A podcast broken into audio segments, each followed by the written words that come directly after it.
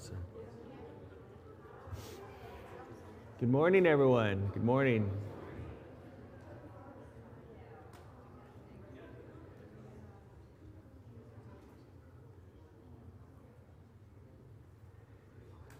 Welcome, everyone. Welcome. Good to see everyone. Um, see all your shiny faces. Um, so, we're continuing on with the life of Christ.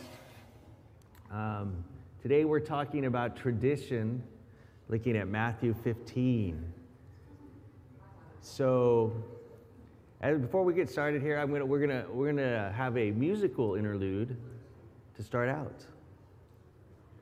How do we keep our balance? That I can tell you in one word. Tradition!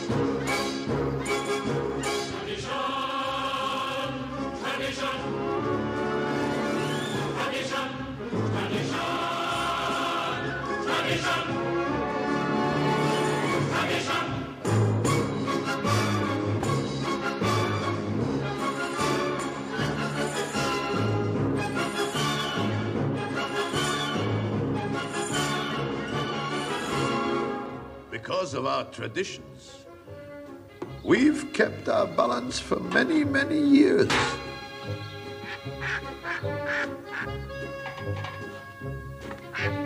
Here in Anatevka, we have traditions for everything. How to sleep, how to eat, how to work, how to wear clothes. For instance, we always keep our heads covered and always wear a little prayer shawl. This shows our constant devotion to God. You may ask, how did this tradition get started? I'll tell you. I don't know. But it's a tradition. And because of our traditions, every one of us knows who he is and what God expects him to do. Day and night must scramble for a living, feed a wife and children, send his daily crest, and who has a right, as master of the house, to have the final word at home?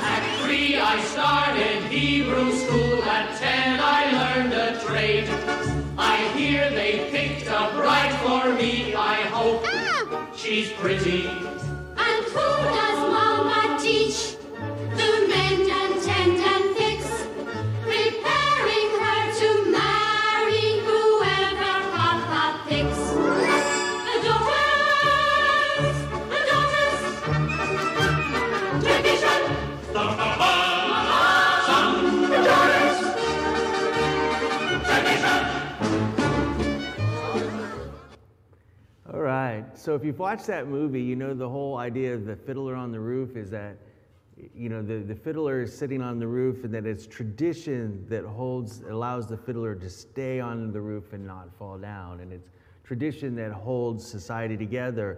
And then as, as you watch the, the story play out is, is this, as, as he starts to realize that these traditions, things start to push back on him. And, and they, they've had these traditions, but now they're, they're not so working out, or especially when it comes to dealing with his daughters and about who she should marry. Great musical, great song. I always, always admire that the, you know it's very catchy too. You're all going to go away singing that song. You won't sing any of the songs we sang today. Sorry, Jessica, but they'll probably be singing "Fiddler on the Roof" on the on your way out. It's very very catchy tur- tune, right? Um, but we're going to have, there's three questions that we want to kind of address today in this passage is, why is tradition important? Is tradition bad? And should tradition be followed? All right, so let's um, go to the scripture. It says, uh, Matthew 15, 1 through 20. Then some Pharisees and teachers of the law came to Jesus from Jerusalem and asked, Why do your disciples break the tradition of the elders? They don't wash their hands before they eat. Jesus replied, And why do you break the command of God for the sake of your tradition? For God said, Honor your father and mother, and anyone who curses his father or mother must be put to death. But you say that if a man says to his father and mother, Whoever, whatever help you might otherwise have received from me is a gift devoted to God. He is now, he is not to honor his father with it. Thus, you nullify the word of God for the sake of your tradition.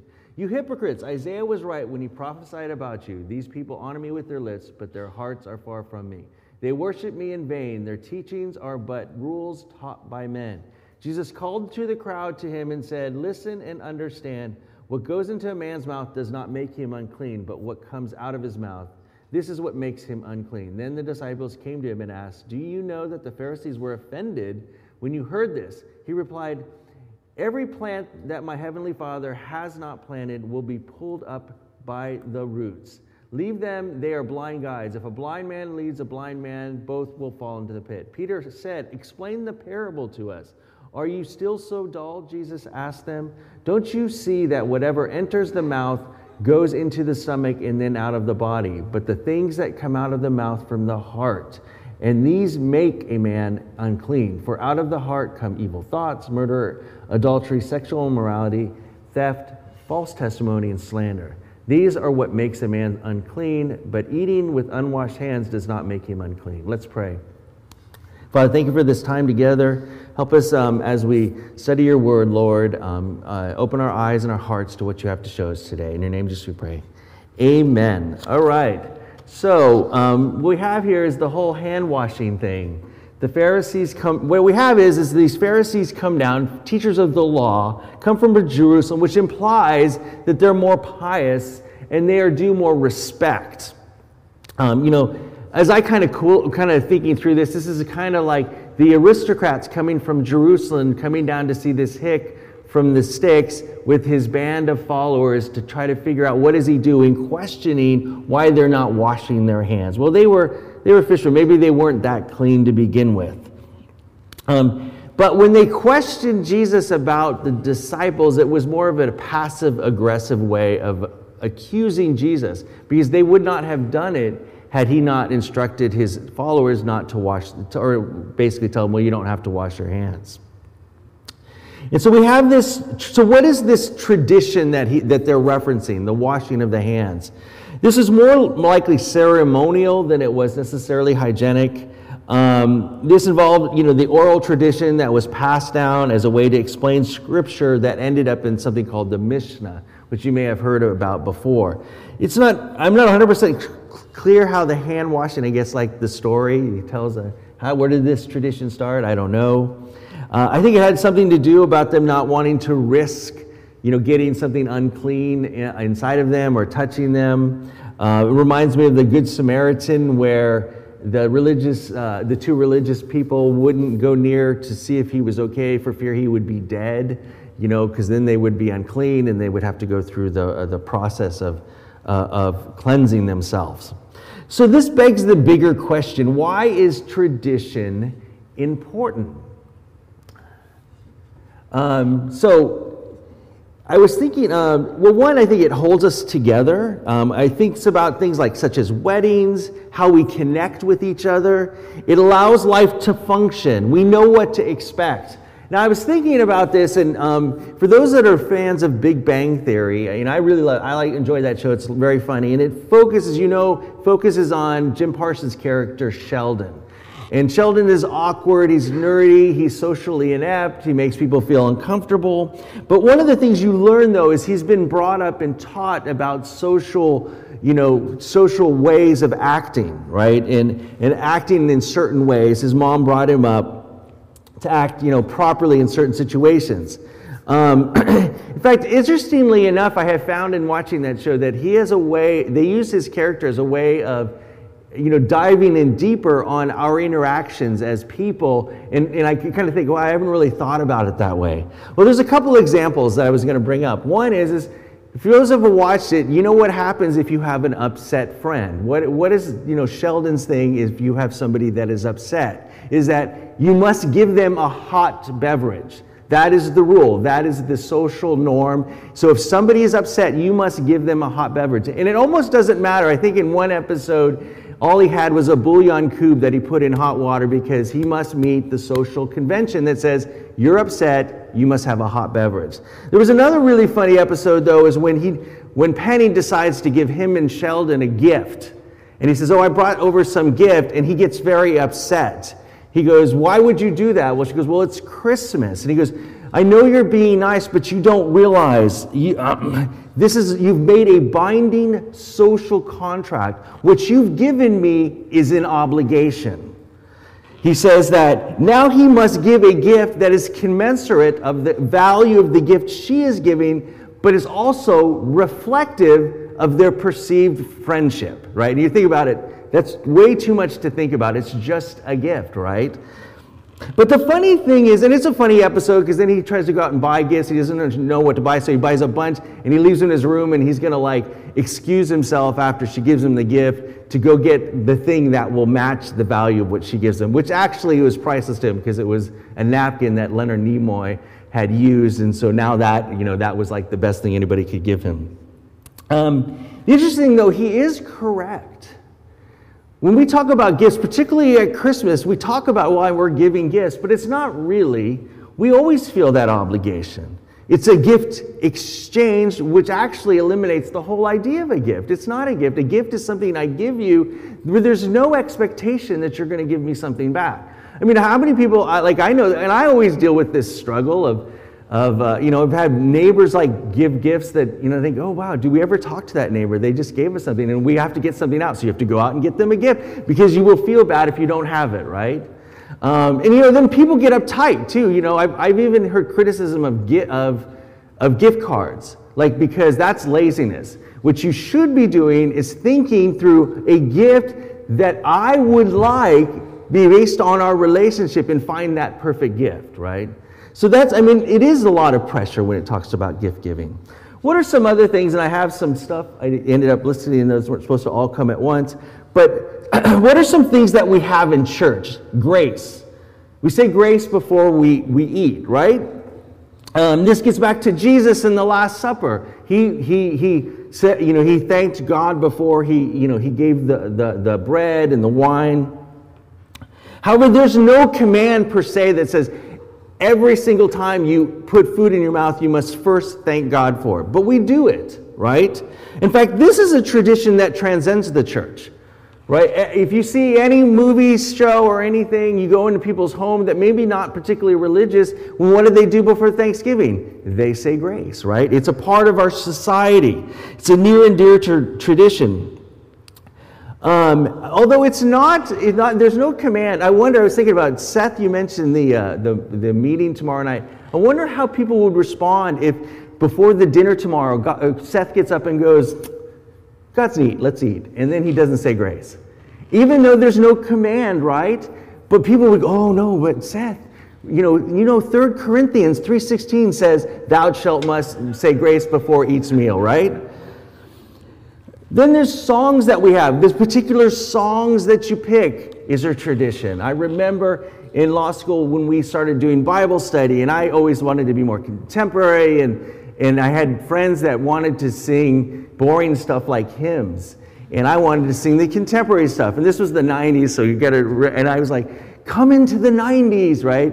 You know, let's, and they were kind of resistant. I've actually learned to respect that, though. I've re, I really respect everyone has a different tradition, right? Bible versions, whichever ones you pick. Um, order of our church service can become something. You know, there's, there's nothing in the Bible that says a church service must go like this, right? We have, we've developed traditions for church. Baby dedication is something we do in our church. Other people do um, infant baptism doing more things at Christmas than Easter. And so I, have kind of gone around and around on this, and I, I love Christmas time. I love all the, the, the candy and the songs and the whole thing. It's a, it's a fun time. And although I was reminded a few years back, or some years back, I would say it's been a little bit more, that, you know, Christmas um, is not our Super Bowl, right? Easter's our Super Bowl. Christmas is really just the beginning of the season, and you're working towards the big prize at the end, which is the Super Bowl. You know, Jesus dies for our sins, and then he rises from the dead, and in his resurrection, he overcomes sin, and he breaks the curse of sin. I mean, that's it. It's all there. If he doesn't do that, Christmas really doesn't matter, right? But we make Christmas a bigger deal. And there's a part of me that actually first felt guilty, but then I thought, you know, I, I kind of don't mind it because I would really not want Easter to become kind of a commercial, such a big commercial thing, such that we would kind of forget why we do it. I mean, the, the biggest thing you can do is you can buy your Easter meal from Cracker Barrel, um, which some of you need to do because you know you don't have any business making a ham on, on Easter, right? Um, another one, though, is, is working on Sunday. Um, the traditional Sabbath, uh, really from the Jewish perspective, was sundown Friday to sundown Saturday. Um, for Christians, Sabbath became the Lord's Day, which is the day he rose from the dead, which is Sunday. And we don't really even do a sundown to sundown, it's usually just Sunday. Uh, now, in society, this became a big issue too. If you've heard of the term blue laws, we used to have these, you know, you don't really have them around here, but it would limited what you were allowed to do on Sunday. And business didn't happen on Sunday, right? So we had these blue laws out there, and I used to joke with my mentor, Pastor Lawler. He, I used to joke that he married a, a convicted felon because we found, I found out that his wife, when she was a teenager, got convicted of one of these blue laws. And the story is, is that her parents, I think, had a shop, and get this, she sold somebody some graph paper. I know, the horror, selling graph paper on Sunday. What, they can get their homework done? Right? And so but that's the way life was. Now, that doesn't happen so much anymore. In fact, we've kind of gone the complete opposite where life is 24 7, which I don't think is such a good thing either, right? Um, when I was in high school, um, our church decided to have a church softball team and being a baseball fan. I was very excited about this. They were going to play on Sundays uh, with other churches in a kind of a makeshift church league. And my dad would not let me play. Um, my dad was much was felt like it was the Sabbath, it was the day of rest. You know, you shouldn't be going out to some organized uh, event on a Sunday. You need to stay home. And I was heartbroken. I remember then people playing here, but I was just it was just really as a huge sports fan, I, I wanted to go, and and I think people thought he was a bit too strict. Um, although after the first year, he kind of backed off on, and he did let me play. But you know, my dad came out of the the holiness tradition. In the holiness movement, you didn't do things on Sundays. You didn't play cards because you know people use those to play poker, or you know you didn't hunt, you didn't fish. He's from Pennsylvania. He's from the the, the country, so he hunted and fished. And uh, uh oh, about 30 years ago, I connected with a cousin of mine that grew up with my dad. My dad had a big family, so this cousin actually grew up as a child with my father, and he would talk about. It. He's not I don't think he's a Christian, and he really hated Sundays. He felt they were boring. And my uh, grandfather, who was a preacher, he said he went, he was like being with Peter and Paul with him. Uh, and so they couldn't do anything. He does remember seeing my dad and his brother Sam sneaking out one time with their fishing poles to go fishing. Um, however, you know, as I stated, not all tradition is bad. You know, they hold society together. We learn what to expect from each other. Um, as we can see with the musical from Fiddler, it is a tradition that holds the community together, but the musical is also about the things that push on those traditions, questioning their relevance for us now. Now, see, let's see how Jesus challenges uh, that tradition. He replied, And why do you break the command of God for the sake of tradition? For God said, Honor your father and mother, and anyone who curses his father and mother must be put to death. But you say that if a man says to his father or mother, Whatever help you might otherwise have received from me is a gift devoted to God, he is not to honor his father with it. Thus you nullify the word of God for the sake of tradition. You hypocrites, Isaiah was right when he prophesied about you. These people honor me with their lips, but their hearts are far from me. They worship me in vain. Their teachings are but rules taught by men. Jesus ignores the accusation about the hand washing and turns on them and accuses them of violating the Ten Commandments. Um, let me make sure. Um, so, so when you look at his, you know his response, you'd think that why doesn't he address the specific question? However, when you look at the overall passage, he really does. He just does it in a kind of a, um, a different angle. Jesus does this by addressing something called Corban. Uh, and, and it's not, that word is not used in our passage, but it's used in the Mark passage. I'm not going to read it, but you can, you can, you can see the word used, Corban, um, and the, is used there. And so, what is Corban? And I have a neat little dic- Bible dictionary definition of Corban for you.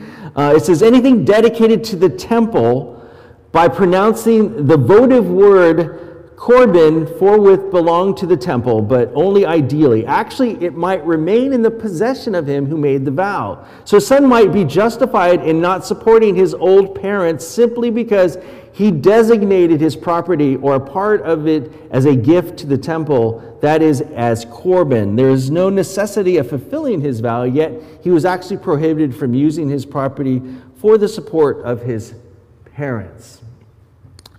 Uh, so the idea is that, that someone could dedicate something to God uh, and it would be released from their commitment to their parents.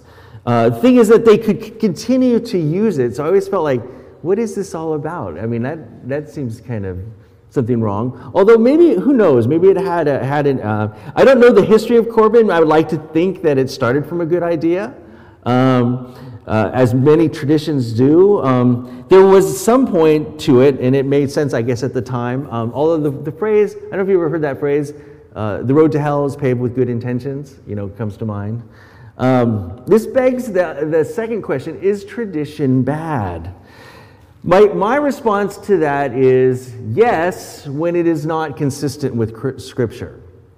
So that's here, Jesus attacks the use of Corban because the application of it allows them to disregard, dis, disregard a critical biblical principle. In fact, it's not just a, I mean, principle actually is not a strong enough word. I mean, this was a command, right? Honor your, this is from the Ten Commandments honor your father and mother so that you may live long in the land the Lord your God is giving you. This is part of the Ten Commandments which is reduced down to the two greatest commandments, right? Uh, to love the Lord your God with all your heart, soul, and mind, and your neighbor as yourself. Caring for your parents is how God wants you to function in life. so, here are some examples of how traditions may go bad. Um, one is working on the Sabbath. Um, as mentioned, working on the Sabbath or the Sabbath had been an issue with, within American culture but look, look at how it was addressed at Jesus' time. It says, for this passage from Mark, one Sabbath, Jesus was going through the grain fields, and as his disciples walked along, they began to pick some heads of grain. The Pharisees said to them, Look, why are you doing this? What is unlawful on the Sabbath? He answered, Have you never read what David did when he and his companions were hungry and in need? In the days of Abiathar the high priest, he entered the house of God and ate the consecrated bread, which is unlawful, which is lawful only for priests to eat and he also gave some to his companions. Then he said to them, The Sabbath was made for man, not man for the Sabbath. So the Son of Man is Lord even of the Sabbath. He says, The Old Testament did not permit work on the Sabbath.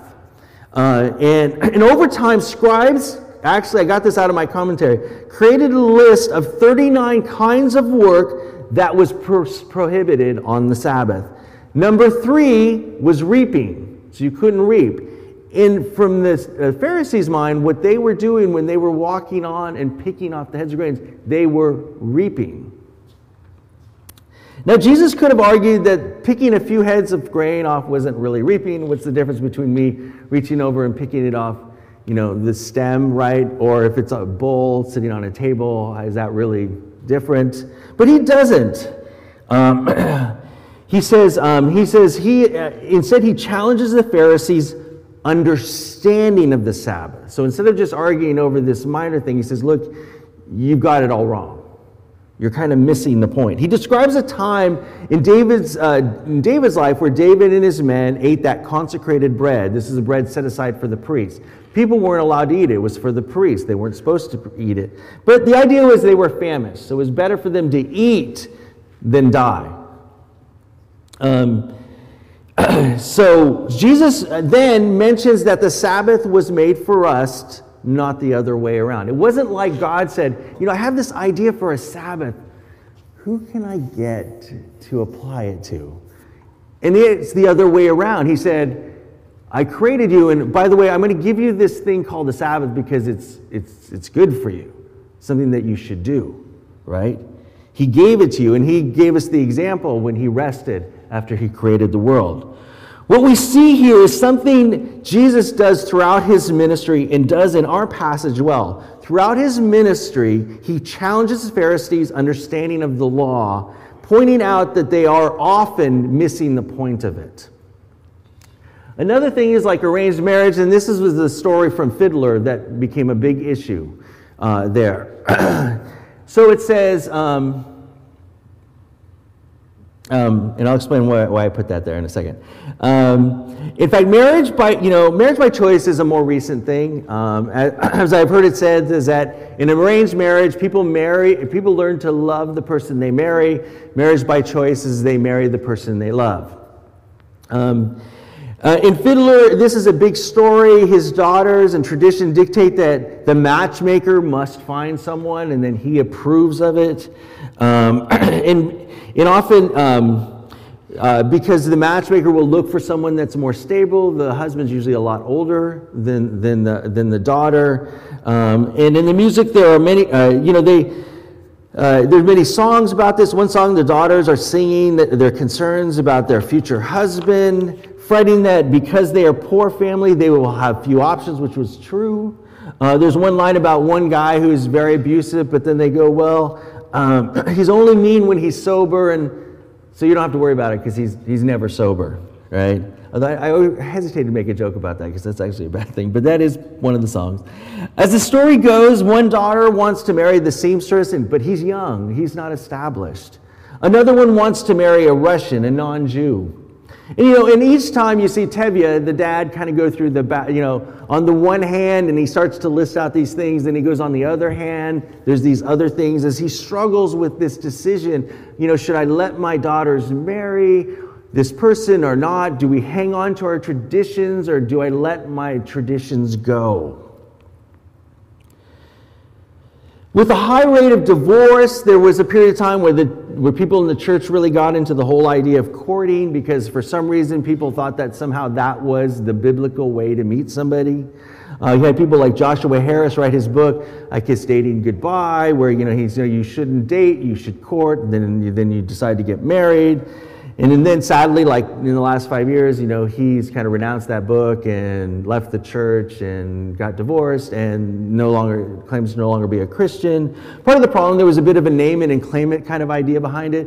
Look, if you if you follow these prescribed things, then you your marriage will be better. And that's not really how it how it works out. Um, I don't think there's one right way to marry. I don't think the Bible dictates there's one right way to marry. Um, I think the Bible is more about stipulating what type of person you should marry.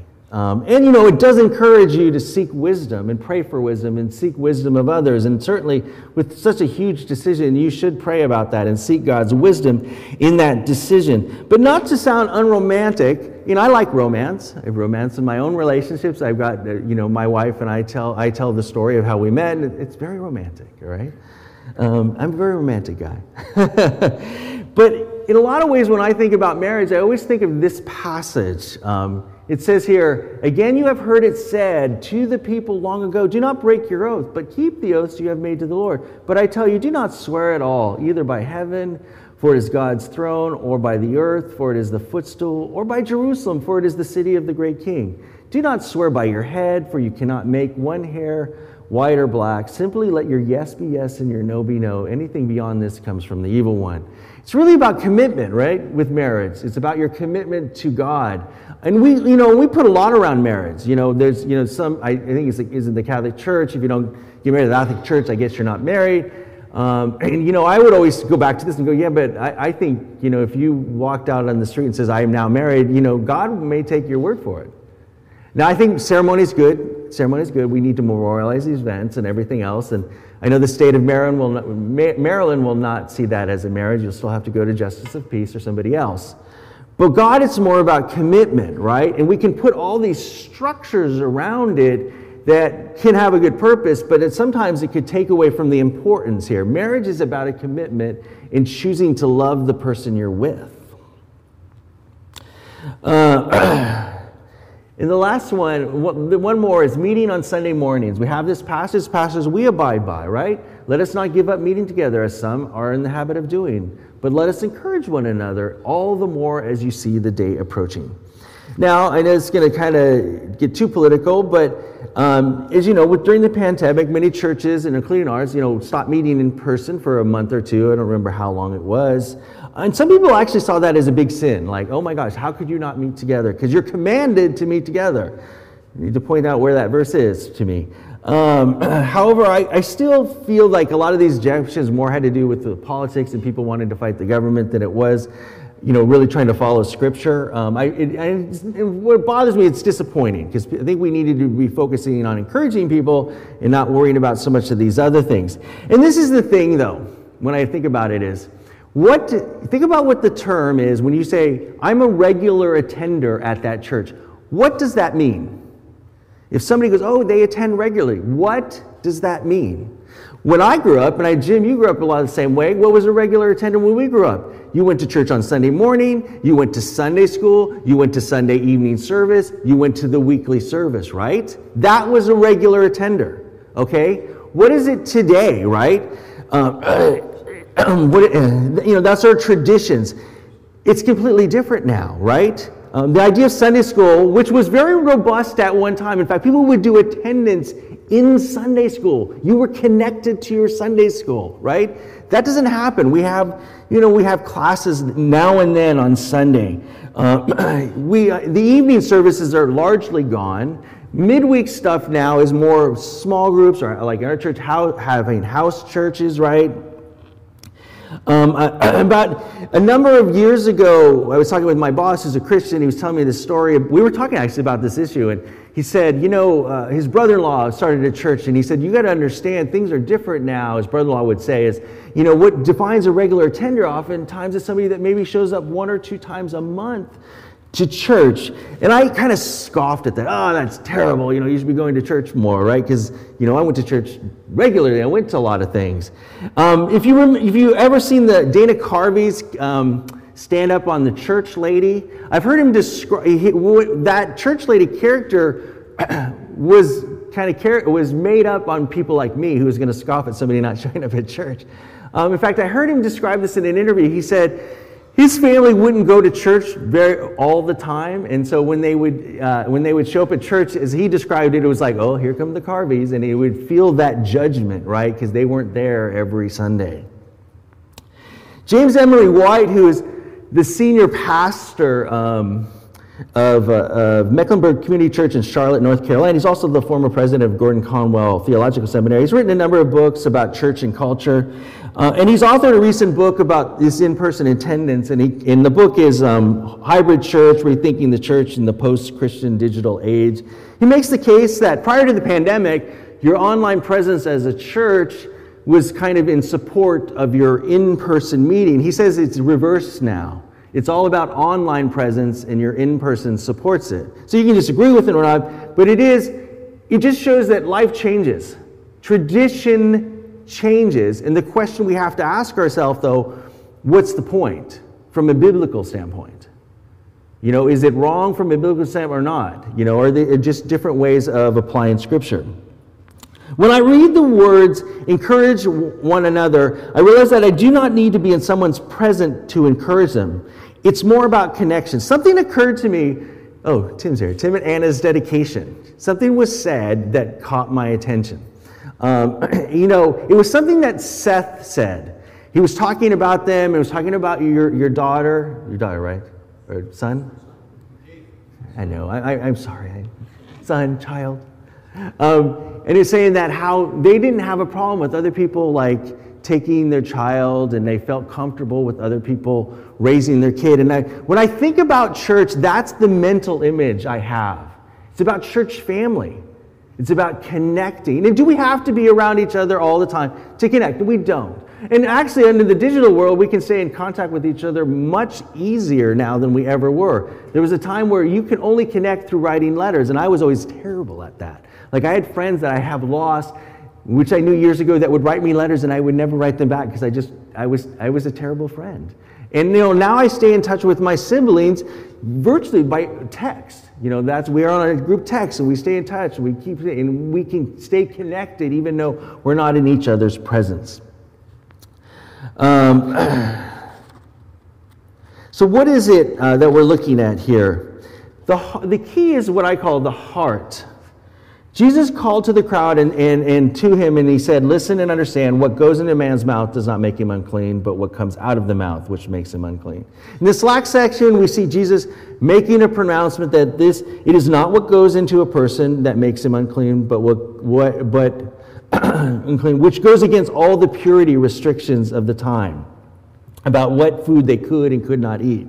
And then he kind of talks about the, uh, the, the Pharisees as being blind guides. Jesus makes a statement dismissing the relevance of the Pharisees. This is why I don't think that Jesus directly addressed their objection to the disciples not washing their hands. Jesus was not going to waste his time, and that's an awful thing to say about Jesus, but it's almost like he wasn't going to waste his time with people that were, were just purposely blinding themselves. His focus was on the people, and more importantly, his focus was on the disciples, because that's where it leads into the last section where he kind of sums everything up. And he did that for them, because it was important for them. In this last section, he says this.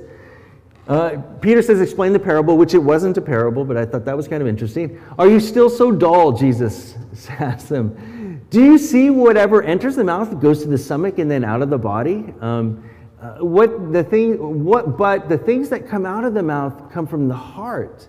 These make a man unclean. For out of the heart comes evil thoughts, murder, adultery, sexual immorality, theft, false testimony, slander. These are what makes a man unclean. But eating an unwashed hand that doesn't make him unclean. You see, the eating in the washed hands, the interesting thing is that's the easier part. If you just tell me don't eat stuff or always wash my hands, that's easier. But be nice to everyone, love everyone. Oh my gosh, why don't you just kill me now, right? Because I don't want to have to be nice and love everybody. Because there's lots, a lot of you are not lovable. I'm sorry. No, just kidding.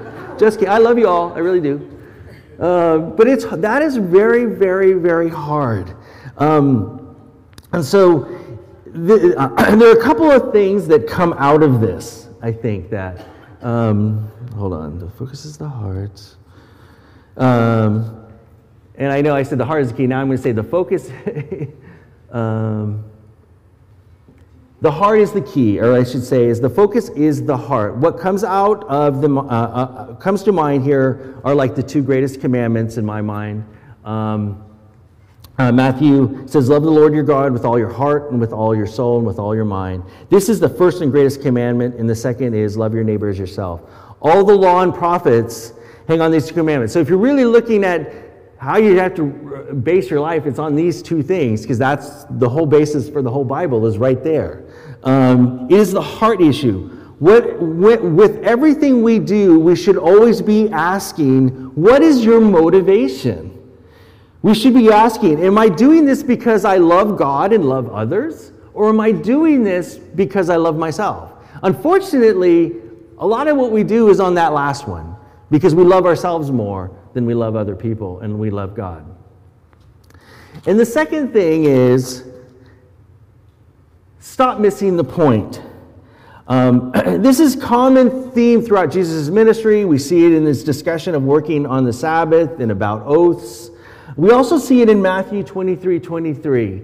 What are you teachers? What are you? Teachers of the law and Pharisees, you hypocrites. You give a tenth of your spices, mint and dill, and cumin, but you have neglected the more important matters of the law, justice, mercy, and faithfulness. You should have practiced the latter without neglecting the former. So, you know, I always point out that he didn't tell them what they were doing was, was wrong. It's just that you're focused just on that one thing. You're focused on the easy stuff. I can pull out a measuring cup and decide you know, and do a tenth of everything. But again, when somebody's not being nice to me and then turn to them and say, I want to still bless you, that's a lot harder, right? Um, and this actually, they believe that that passage, when he said that, was had this passage in Micah um, uh, in mind. It says, Will the Lord be pleased with thousands of rams and thousands of rivers of oil? Shall I offer my firstborn for my transgression, the fruit of my body for the sin of my soul? He has showed you, O man, what is good, and what does the Lord require of you? To act justly and love mercy, and to walk humbly with your God. So it's not all these things that sometimes we can look and go, I need to do these things. No, you need to love God. You must uh, uh, act justly and love mercy. We know that the Mishnah was the result of the religious experts explaining how to follow the law. The problem is that over time, the references are no longer relevant, or people forget why they do such things, which is what Tevye says in the song. I tell you why, I don't know why, why we do these things. What we need to do is always remind ourselves to go back to the original to ensure what we are doing is still consistent with Scripture. And I'm concluding in my conclusion, and so the, if the worship team wants to uh, make their way to the front. This kind of brings us to that last question. Should tradition be followed at all? So I'm going to give you the lawyer response. It depends. It's always a favorite response of us. It always depends on the situation. Often tradition starts from a good idea. People do things because they think this is a good thing. Oh, that is a good idea. Um, as Protestants, we're critical of the rituals that we see in the Roman Catholic Church. To many of us, all those rituals seem superfluous or wrong. However, I think that there are many things that were started out from a good idea but may have lost their meaning over time. As evangelicals, we are also critical of the more formal traditions, questioning the relevance of some things they do, emphasize, emphasize that we only focus on the essentials, the important things. I mean, look at our service. Our service is actually rather simple compared to even other more formal traditions who have more of a liturgical and more things that go on. However, we can fall prey to the same problem. Um, over time, as I illustrated above, as time progresses, our, our simply or essentially focused traditions become just that, and they lose their meaning um, or no longer have the impact they once had. Um, you know, I used to be more obnoxious with my opinions. For instance, I would attend a Catholic service and think and quip, "Oh, that was a great exercise. All that sitting down, standing up, kneeling, right?" I've grown since to be more appreciative, more respectful um, of various traditions, and work harder to see the relevance and try to understand, well, why do people do that? You know, what is the importance of that? Because that's really what we should be asking is, even with our own traditions, why do we do these traditions? Um, sorry, my phone decides to act up. Um, oh, sorry. Wrong button. Um, you know, I forgot to turn the, phone, the, the, the watch off. Um, I want to sum it up here. So um, there's, there's three things that I guess, three takeaways. Um, tradition is not all bad. As I mentioned, it, um, it holds society together. Second is Scripture is always primary. If something is not consistent with Scripture, we should not do it. And the last thing is focus on the key points of Scripture. We should always be reflecting back on Scripture um, and to ensure that we are doing uh, what we are doing is consistent with what God wants us to be. That's something we should always be doing. We should always be reflecting on is this consistent? Is this showing love for God and showing love for others? Because I think there are things that you did today that may be fine that you do later that you go, wait a minute, I don't think this is, this is achieving that purpose. And then you need to let those go. Thank you. And uh, I will, um, that is all I have for now.